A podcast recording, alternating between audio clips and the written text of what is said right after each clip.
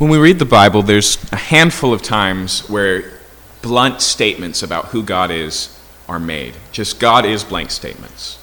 So you may be familiar, for example, with the fact that 1 John tells us that God is love. Okay?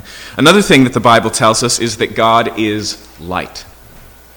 And the thing about light is that it is self revealing. None of you have to wonder where the sun is today right? It's clearly right there. It can't be missed. If, if the sun is present, the sun is shining and the sun is visible. When the Bible says that God is light, it's speaking about the fact that He's not hiding, that He's not hidden. That it, uh, the human experience, from a Christian perspective, is best understood not as us searching for God, but as God showing Himself to us. Okay? And what we're going to look at today involves that reality. Effectively, because God is a speaking God, because God has spoken, in fact, because God is speaking, present tense, Christian ministry involves communication.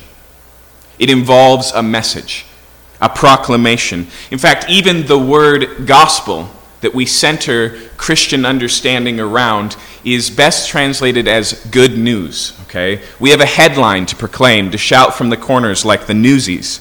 Um, that is built into what Christian ministry is. And so, as we continue to look at the shape of ministry uh, this morning in 1 Corinthians chapter 4, I want you to notice how heavily it emphasizes the importance of the verbal, the importance of message and the importance of light.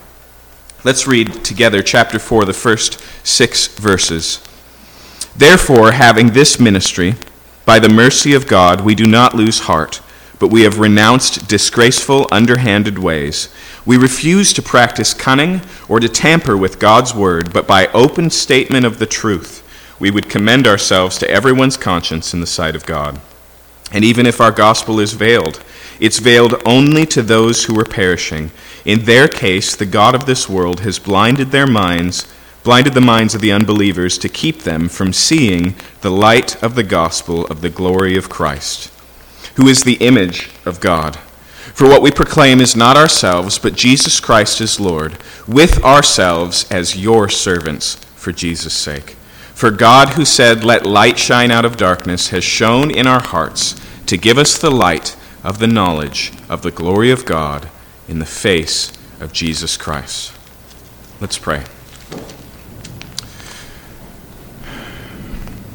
Father, as we learned in our catechism this morning, you sent your Spirit to illuminate our understanding of who you are, to reveal to us through your word who you are.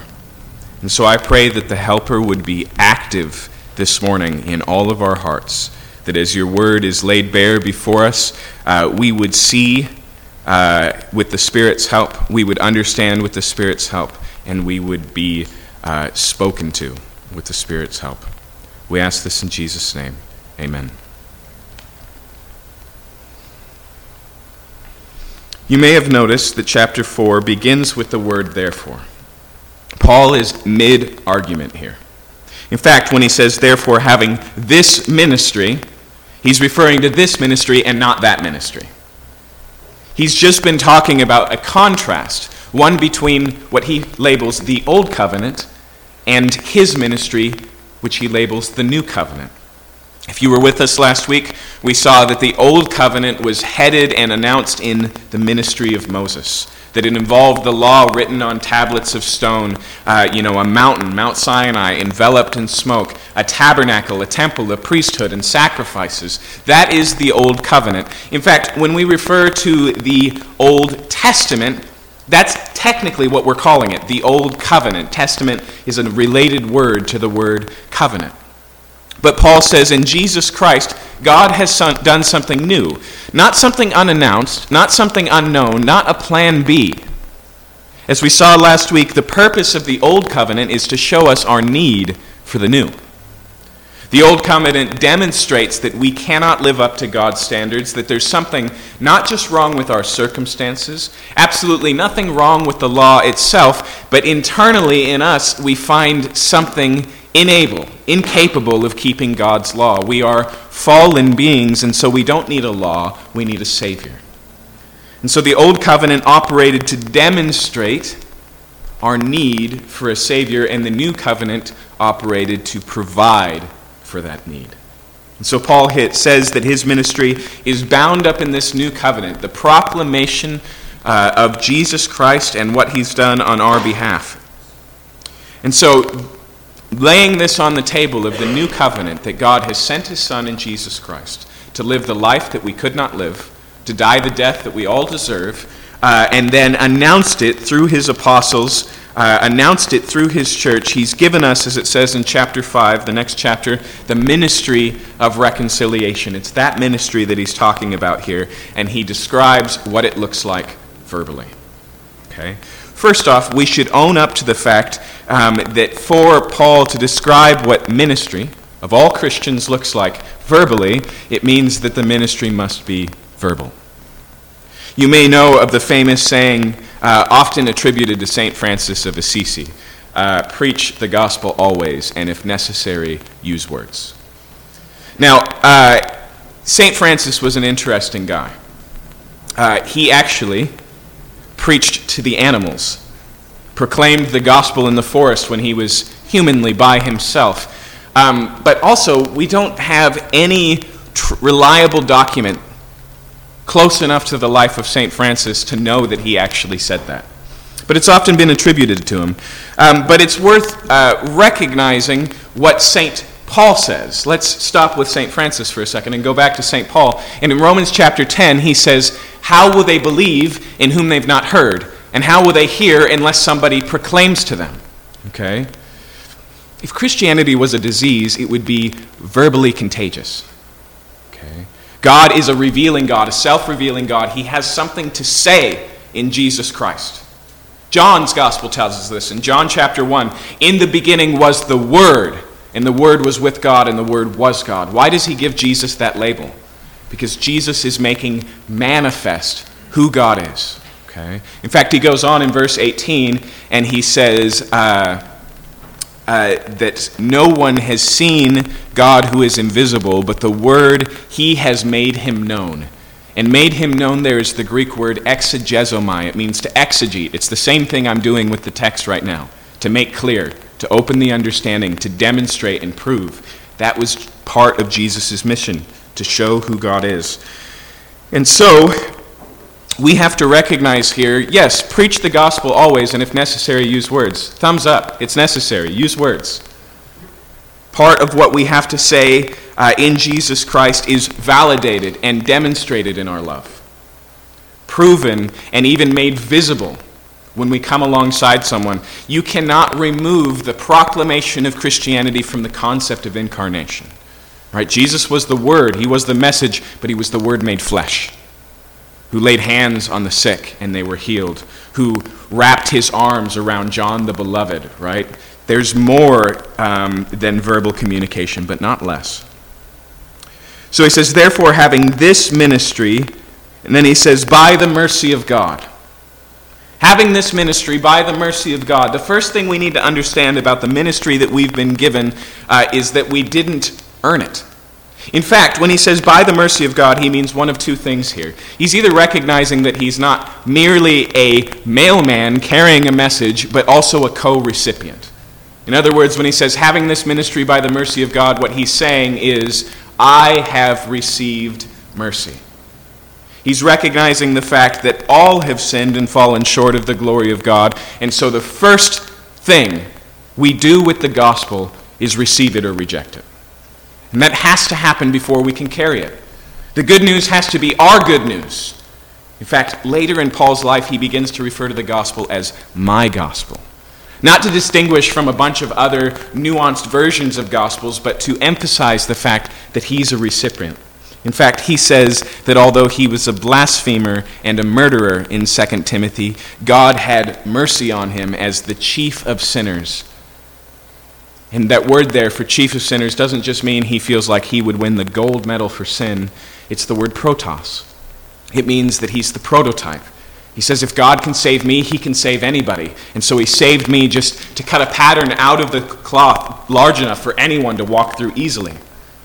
And so when he says, therefore, having this ministry by the mercy of God, we have to always, always remember before we open our mouth that we first opened our ears. We have to always remember uh, that our standing before God is not based on our ministry. Our ministry stems from our standing. If you will, it's like a world is full of drowning people and we've been pulled back into the boat. And while we're still wrapped in a blanket getting warm, we're extending our hand back into the ocean. The more distant we get from that reality, the more we uh, start to think of um, life as we know it as us and them, as righteous and wicked, as inside and outside. And that's a truth, but it's not the whole truth. It's not where we started. Second, though, when he says by the mercy of God here, most likely he's extending that idea to the fact that even his role as apostle is not something he deserved.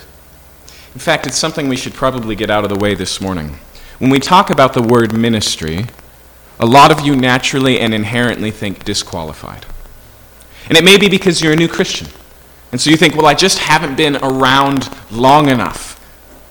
Or maybe it's because you feel like you just haven't gotten far enough in the Christian life in terms of maturity, or you're not gifted enough to be used by God in such a particular way. When he points out here that it's by the mercy of God that Paul does ministry, that applies to all of us. It's something that God gives, not something that we earn. And so when we open our mouths, we do it confident that God is working, confident that God has mercifully given us a role. I'll be frank. Ministry, preaching the gospel, ministering to those who are hurting, proclamation of hope, anything that falls under the category of ministry can sometimes be tremendously exciting. But there's a danger in that excitement that we would start to think that we're somehow necessary in the process. That we would be like a scalpel after an amazing surgery, going, man, look at that heart that I just fixed. Right? And so we need to constantly remind ourselves that our standing is just because of God's mercy. That God wasn't sitting up there, you know, before the season going, okay, I need to recruit some new talent. Where are the best? That's not how it works. In fact, if you read through the Bible carefully, who does God often choose to be his mouthpiece? There's an occasion where a king in the Old Testament is in need of healing, and you know who's the one who points him to God? Just a servant woman. Just humbly and quietly. Throughout the New Testament, when Paul, or excuse me, when Jesus calls the apostles, who does he choose? Galileans with their rough around the edges accent fishermen and tax collectors, right? Peter is impulsive. James and John are trigger happy. And yet, this is where it begins. And one of the things. One of the things that drew me into Christian ministry was getting this idea that God could use anybody. I was in the same place. I grew up in the church. I grew up in a big Baptist church, and so I was very uncomfortable when I became a Christian with the idea that I was one of them.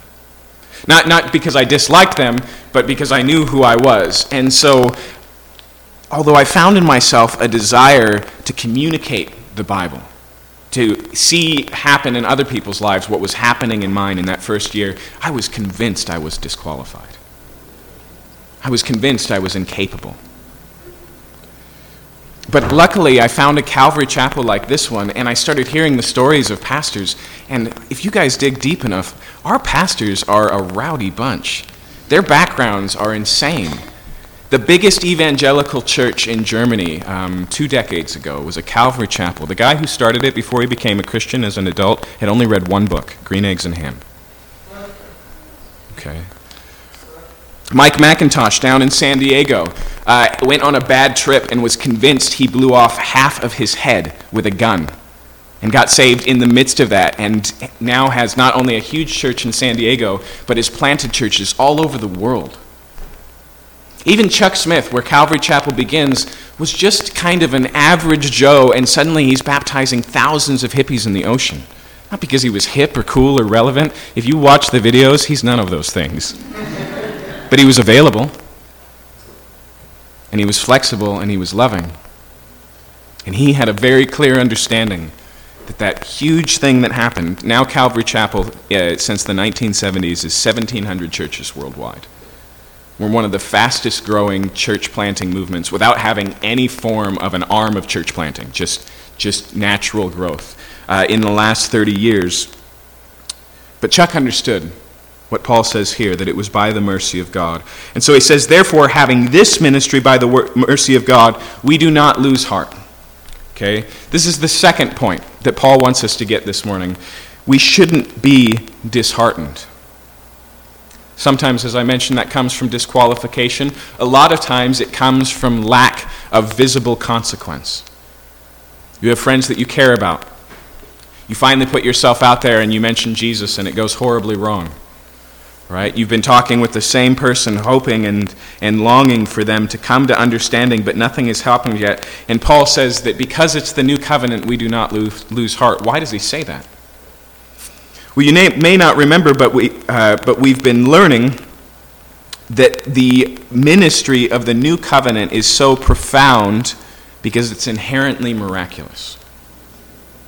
That because it's not about laws and rules, that we don't have to worry about a sign that says you must be this righteous to get in. That the gospel is an equal opportunity message of salvation that extends to all, that no matter where people are at, there's hope. Like I said, it's a message of mercy. On top of that, let me add one other thing God tells long stories. Have you noticed this? God comes to Abraham and he says, Abraham, I'm going to give you a son. 25 years later, God meets the promise. God comes to Moses. Somehow, we're not told how. He knows he's to be the deliverer of Egypt. He even steps out in that role and tries to stop injustice, stop a fight between his brothers. And because he's murdered a man, he's run out of town and spends 40 years as a shepherd. And then God goes, okay, now, now's the time. God promises a Messiah. It's thousands of years until we get to what Paul calls in Galatians the fullness of time when God sent his son, the seed of a woman. God tells long stories. In fact, the story he's telling in your life is lifelong. George Mueller was a, uh, a man who, in Bristol, London, he was German, but in Bristol, London, he had an orphanage. And he learned what it was like to follow God in faith, especially in prayer. And the stories you read about the answers of prayer in his life are nothing short of insane. Where he would sit at the breakfast table with 20 orphans and his staff with nothing in the pantry, and he would pray, God, thank you for this meal we're about to eat, and the doorbell would ring. And he'd open the door, and there'd be a man who just says, My ox just went lame right in front of your door. I have a cart of goods going to the market. They'll never make it. They're going to spoil. Can you use it? His life was full of stories like that, but he had two very close friends who he constantly and regularly shared the gospel with and were hesitant and resistant to it all of his life. And he committed to pray for them every single day when he rose in the morning. And when he died, they still weren't Christians. And when his funeral happened, they both received Jesus. God tells long stories, so we do not lose heart. Okay? But he goes on. He says, Not only do we understand our mercy in the context of ministry? Not only is it one that doesn't lose heart where we don't despair, but verse 2 we have renounced disgraceful and underhanded ways. We refuse to practice cunning, to tamper with God's word. And so he says there's things that we don't do. In fact, he says that we've renounced these things. We put them at a distance. We refuse to be open to them. We will not do these things. And what does he say they are? The first one is disgraceful and underhanded ways. See, there's something that we have to understand about communication. In fact, our world is in dire need of learning this lesson, and so is the church. Method impacts message. It always does. We can't just look at anything in this world as a bare naked medium and not recognize that it carries and conveys and sometimes changes what it transmits. Now, I think partially it's just because we're bad at English, written English especially. But have you ever noticed how bad text message is for deep conversations? How often there's misunderstandings? How, how you say something really simple and all of the connotation and the denotation just overwhelms it, and suddenly you're having, you know, this rapid fire machine gun fight when you were really just talking about something so totally neutral? I, like I said, I'm convinced that's partially our fault as a culture because you look at the letters from the Civil War and you don't find the same problem, right? But, but, we would all recognize there's certain things you just shouldn't do by text message. Break up with a girlfriend, quit your job, communicate your undying love for someone. There's all places, all sorts of places where the message falls short. For Christianity, because we proclaim that, uh, that God is the God of truth, and that's another characteristic of light, by the way, it's pure. It's clean, okay? It means that the way we go about things matters. That for Christians, the ends never justify the means. And so he's afraid here of disgraceful and underhanded ways. And one of the things that he's thinking about here, one of the things he's thinking about here is let's see, how do I want to label this? We'll call it setting traps. He's concerned about the ability we have as human beings to be sneaky. In fact, the word he uses here for practice cunning means willing to do anything. Okay? And I think we've seen this on occasion. I think we've seen places where the message of Christianity is demonstrably hypocritical because it's partnered with all of these other aspects.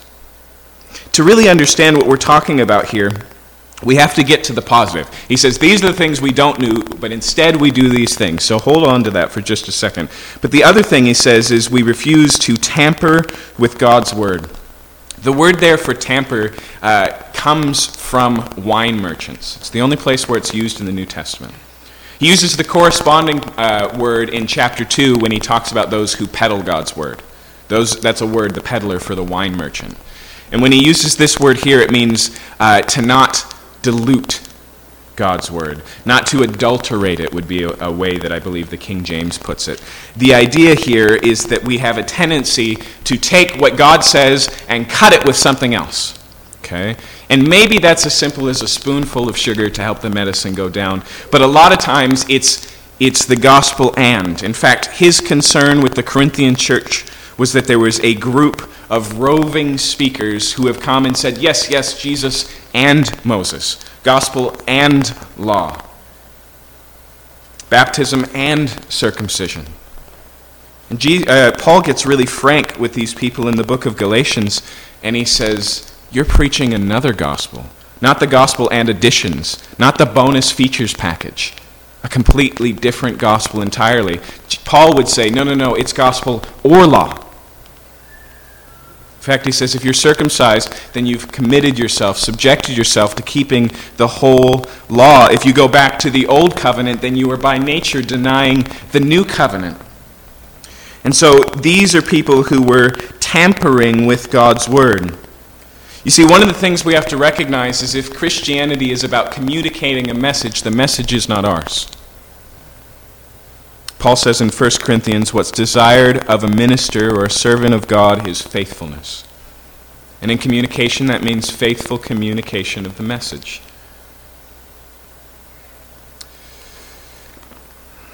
So notice how he contrasts this. We don't do these things. No disgraceful and underhanded ways. We refuse to practice cunning, to tamper with God's word, but by the open statement of the truth. That's the contrast. The open statement of the truth. When he says here that the statement he makes is open, that means that it's public, that it's visible, that it can be cross referenced and checked. It's the open statement of the truth.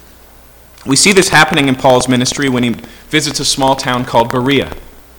And as, he, as he's explaining to this synagogue that Jesus is the Messiah and has come, just as the Old Testament told, it says that the Bereans were more faithful than those in Thessalonica, the last town he was in, because they searched the scriptures daily to see if those things were so. Paul didn't come on his own authority. He didn't come with a new or novel message. He didn't come with creativity. He came with a message and he said, Read it for yourself.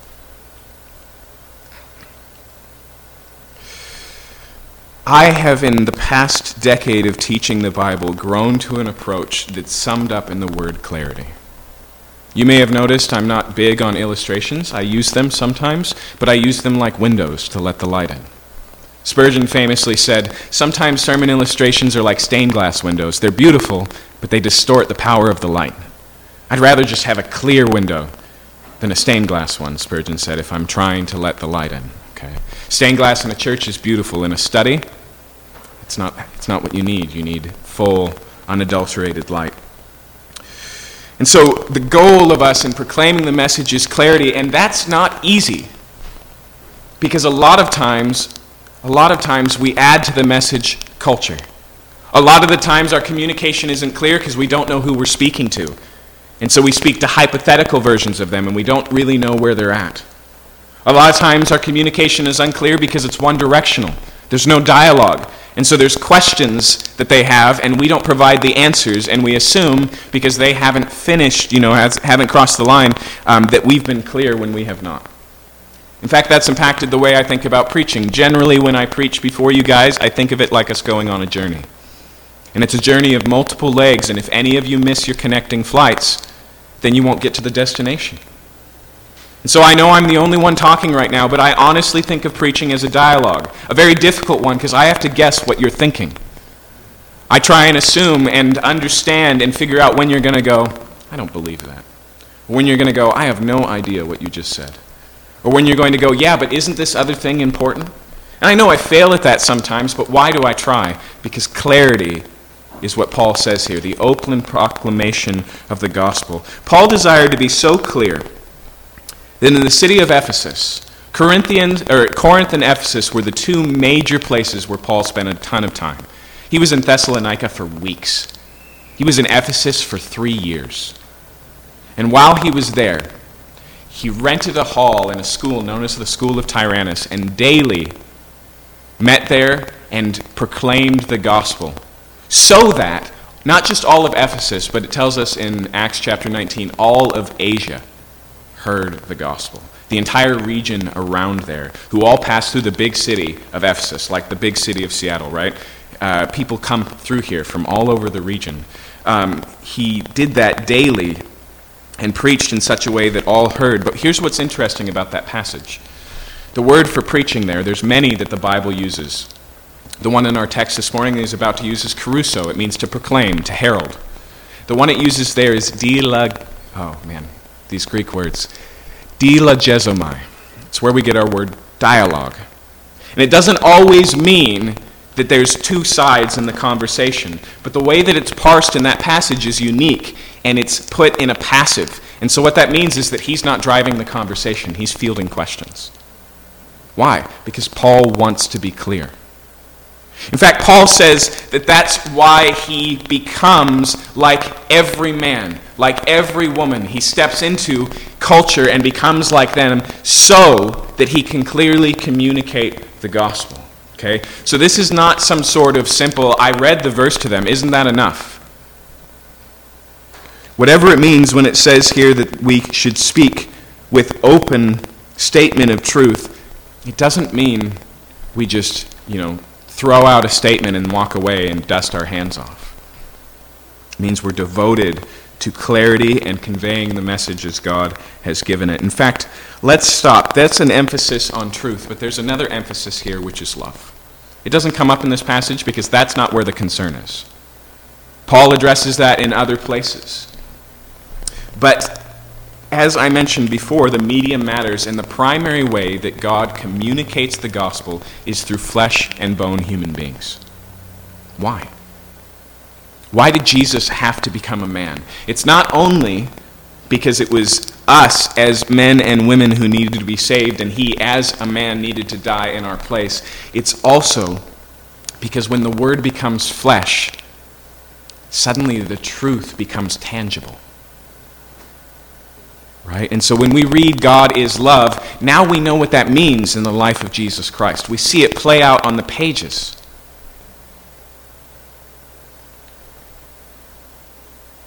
Recently, I read a book by Rosaria Butterfield called Openness Unhindered.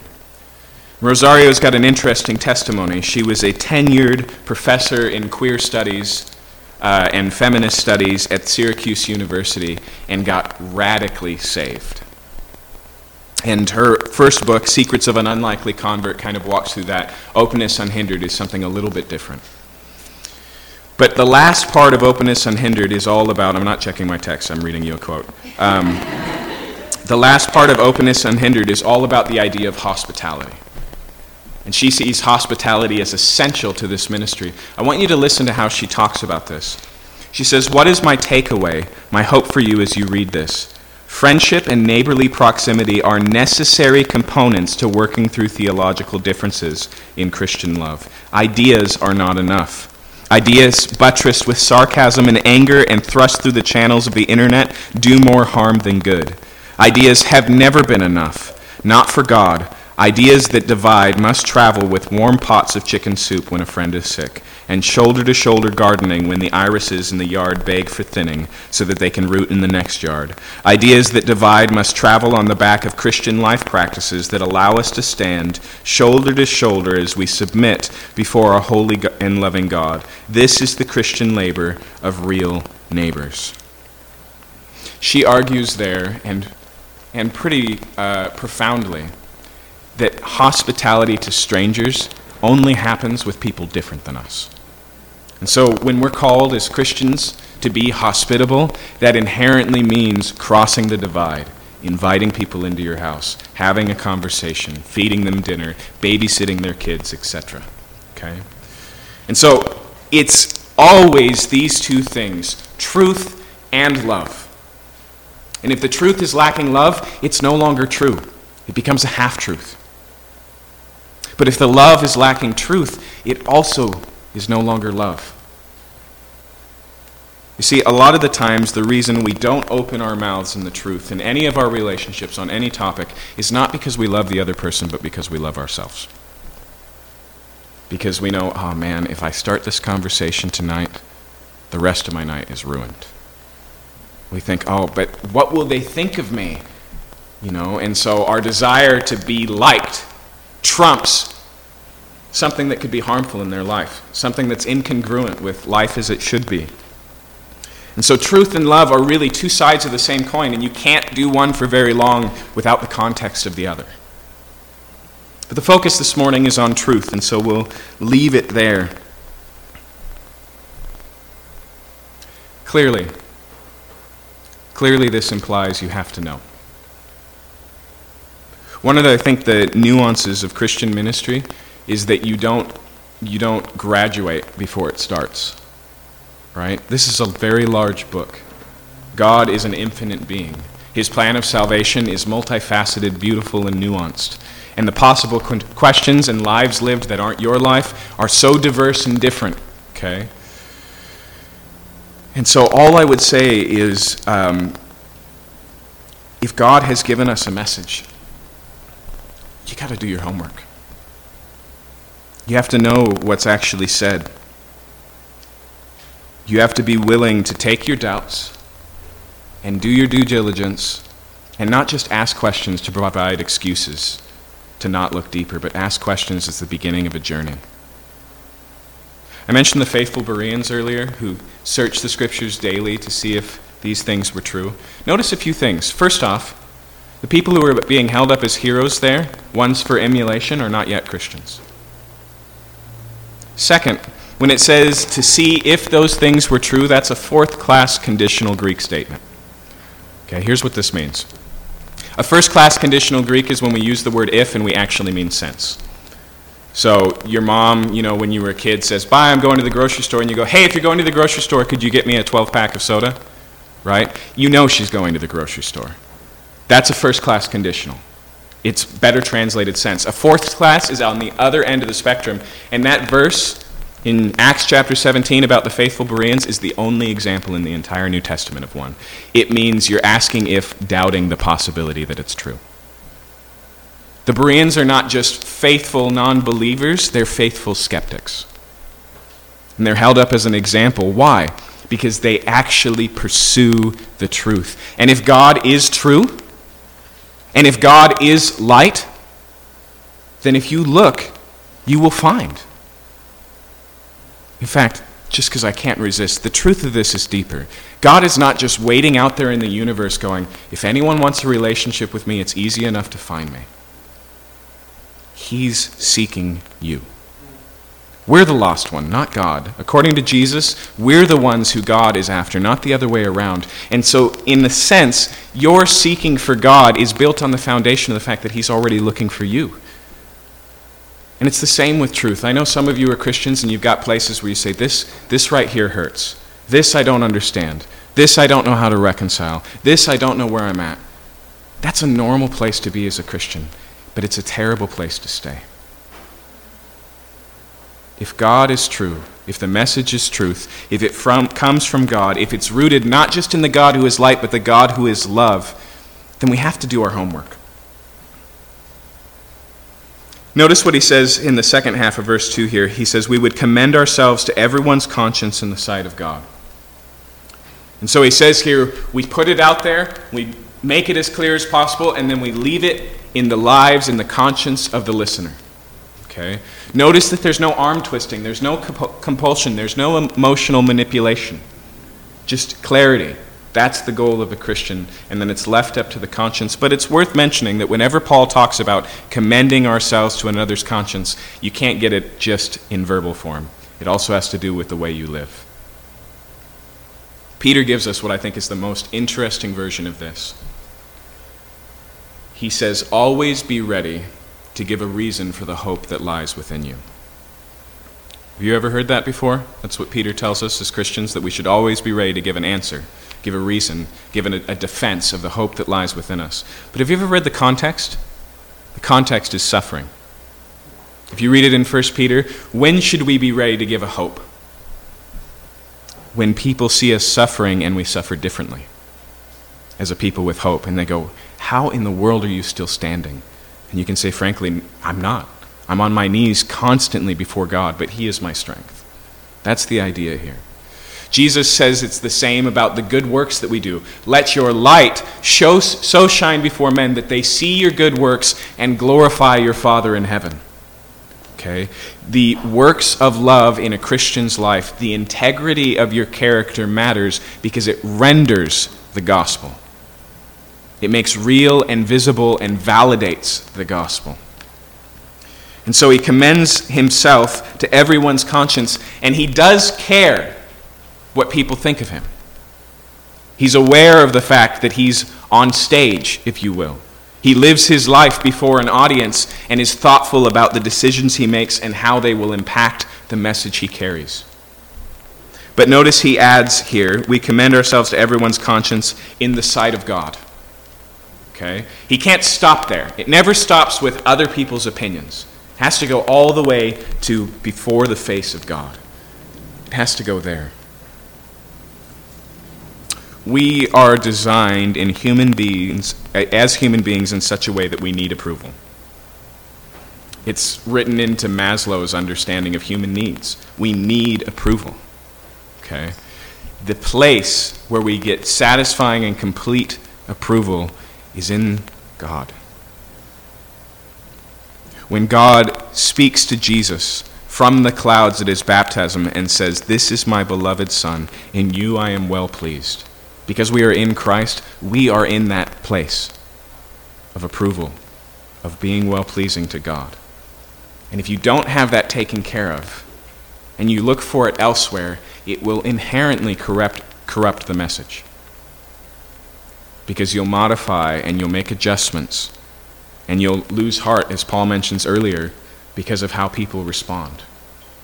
And so it's not just commending to conscience, but his final vote is left to God.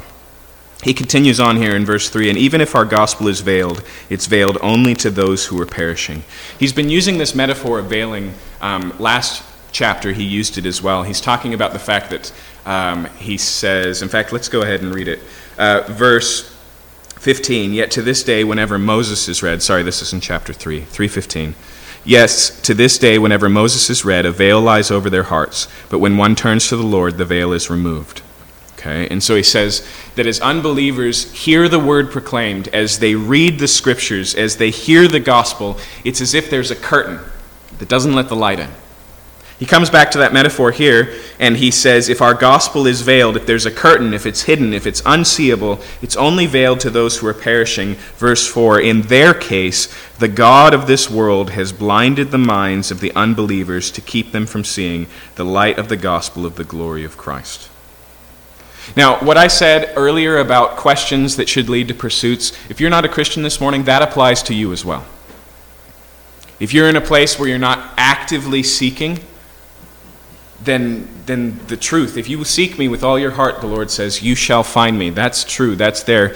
But uh, oftentimes our questions are excuses instead of pursuits.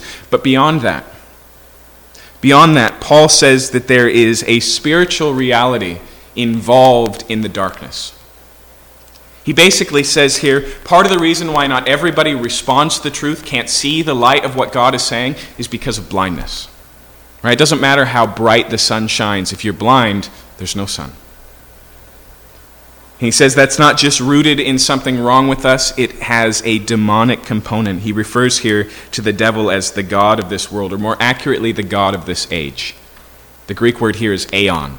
And so don't think like earth is Satan's territory and heaven is God's. That's a misunderstanding. Misunderstanding. Paul's been talking about his whole ministry, this age and the age to come. That age and the age that has just dawned. If you've ever read C.S. Lewis's The Lion, the Witch, and the Wardrobe, Narnia is trapped in a world that's always winter and never Christmas. But when Aslan, this lion who represents Jesus, comes back, spring breaks. And spring is this place where the snow is melting, but summer is not yet here. And that's the now but not yet that we all live in as Christians. And so when he talks about the God of this age, he's talking about an overlapping realm. But here's the point for us this morning there is a spiritual blindness involved in what we're talking about. There's a demonic component. He says here, the God of this age. Now, why does he use the term God here? He's viewing Satan not as an equal power, as if there's really two gods and they're dualistically dueling with one another a yin and a yang, a lightness and a dark, and they're equal, and so n- neither will never win out. No, the Bible is clear that Satan is a creation. The reason he calls him the God of this world is because he's basically the elected official of our times. Paul says in the book of Ephesians, um, in fact, I'll read it to you, talking about who we were before we were Christians. He says, And you were dead in your trespasses and sins, in which you once walked, following the course of this world, following the prince of the power of the air, the spirit that is now at work in the sons of disobedience, among whom we all once lived in the passions of our flesh. And so here he calls him the prince of the power of the air.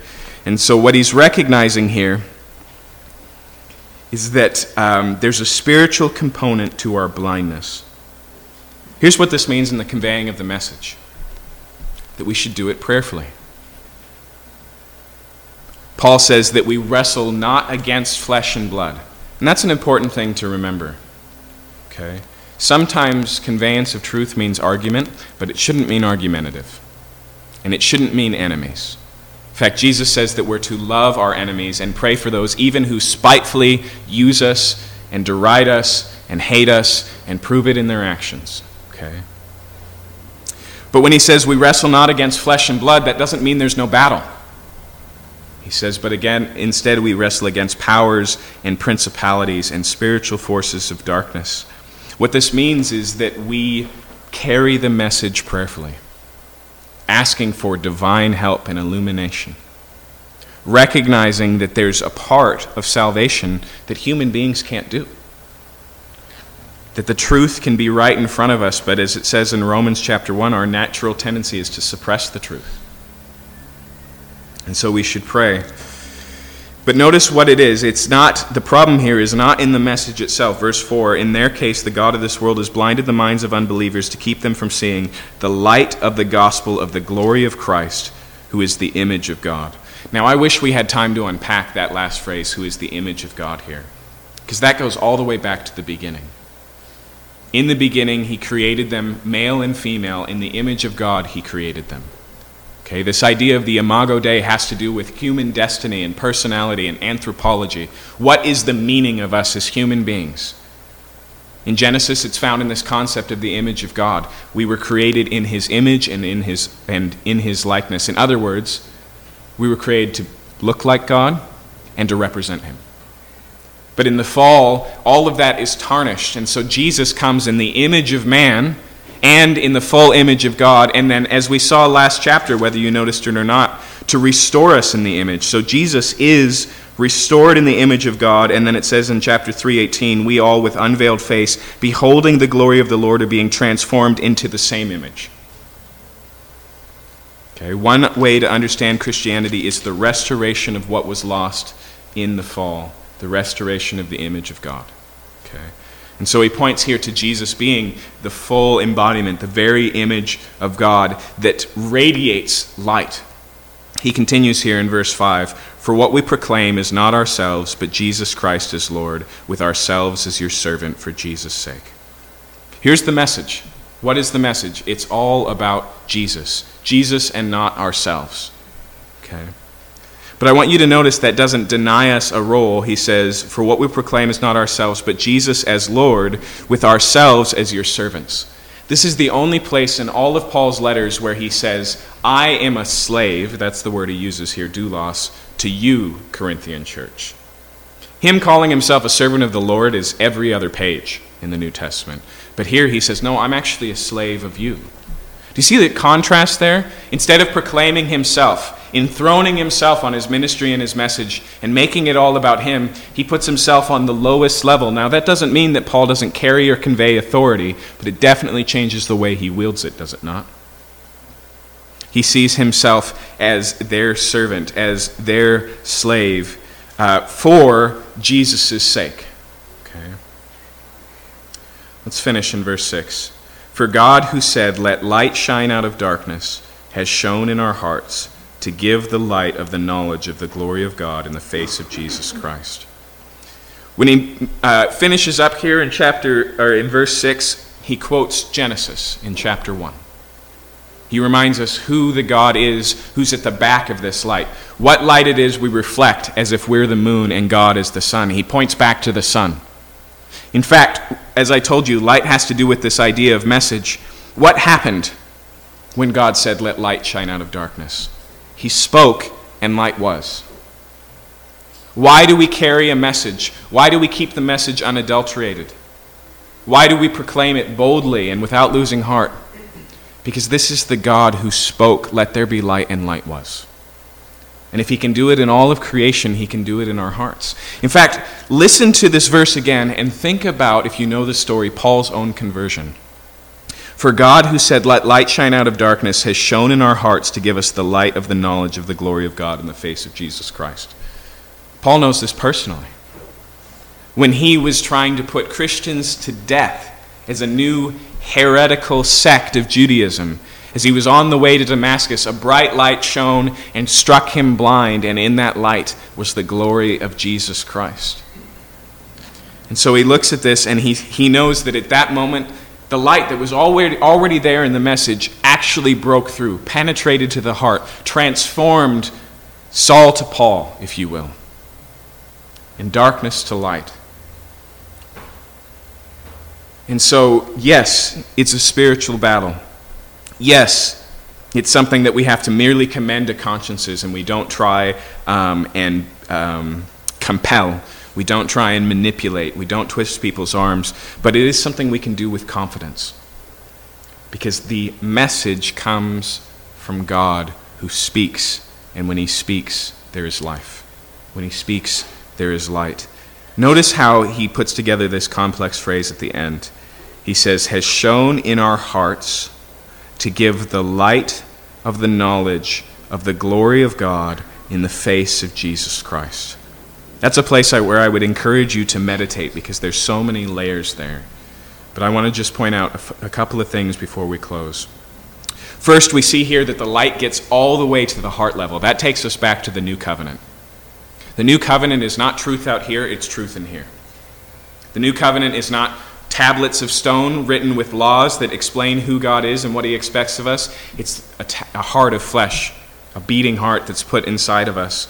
And here, the light bypasses the eyes, bypasses our understanding, bypasses our reason. Where we are blind, it takes the side door into our lives and becomes inside and not just outside. And so, even if the curtains are drawn, we turn the switch, the light is on inside the house. Because of that, we go, oh, that's why it's dark in here. The curtains are drawn, and we open the curtains and we see who God is. But notice also where this light is found. It says, It shone, shone in our heart to give us the light of the knowledge of the glory of God, to know how glorious God is, to see the sun that makes the light in the face of Jesus Christ. Why do we proclaim Jesus and Jesus alone? Because it's in his face that we see who God is.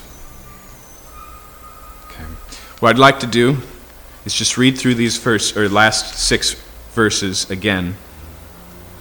And wherever it's anchored for you, wherever it's connected with you, I want you to make note of it as we read it. Before we worship, I want you to recognize that if you're a Christian this morning, this is your calling.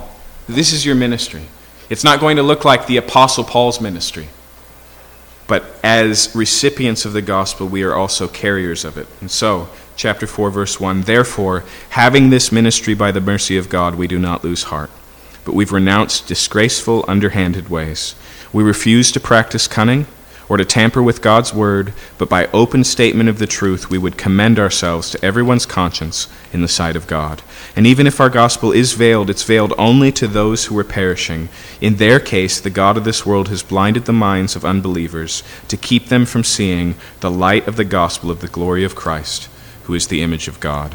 For what we proclaim is not ourselves, but Jesus Christ as Lord, with ourselves as your servants for Jesus' sake. For God, who said, Let light shine out of darkness, has shone in our hearts to give the light of the knowledge of the glory of God in the faith of Jesus Christ. Let's pray.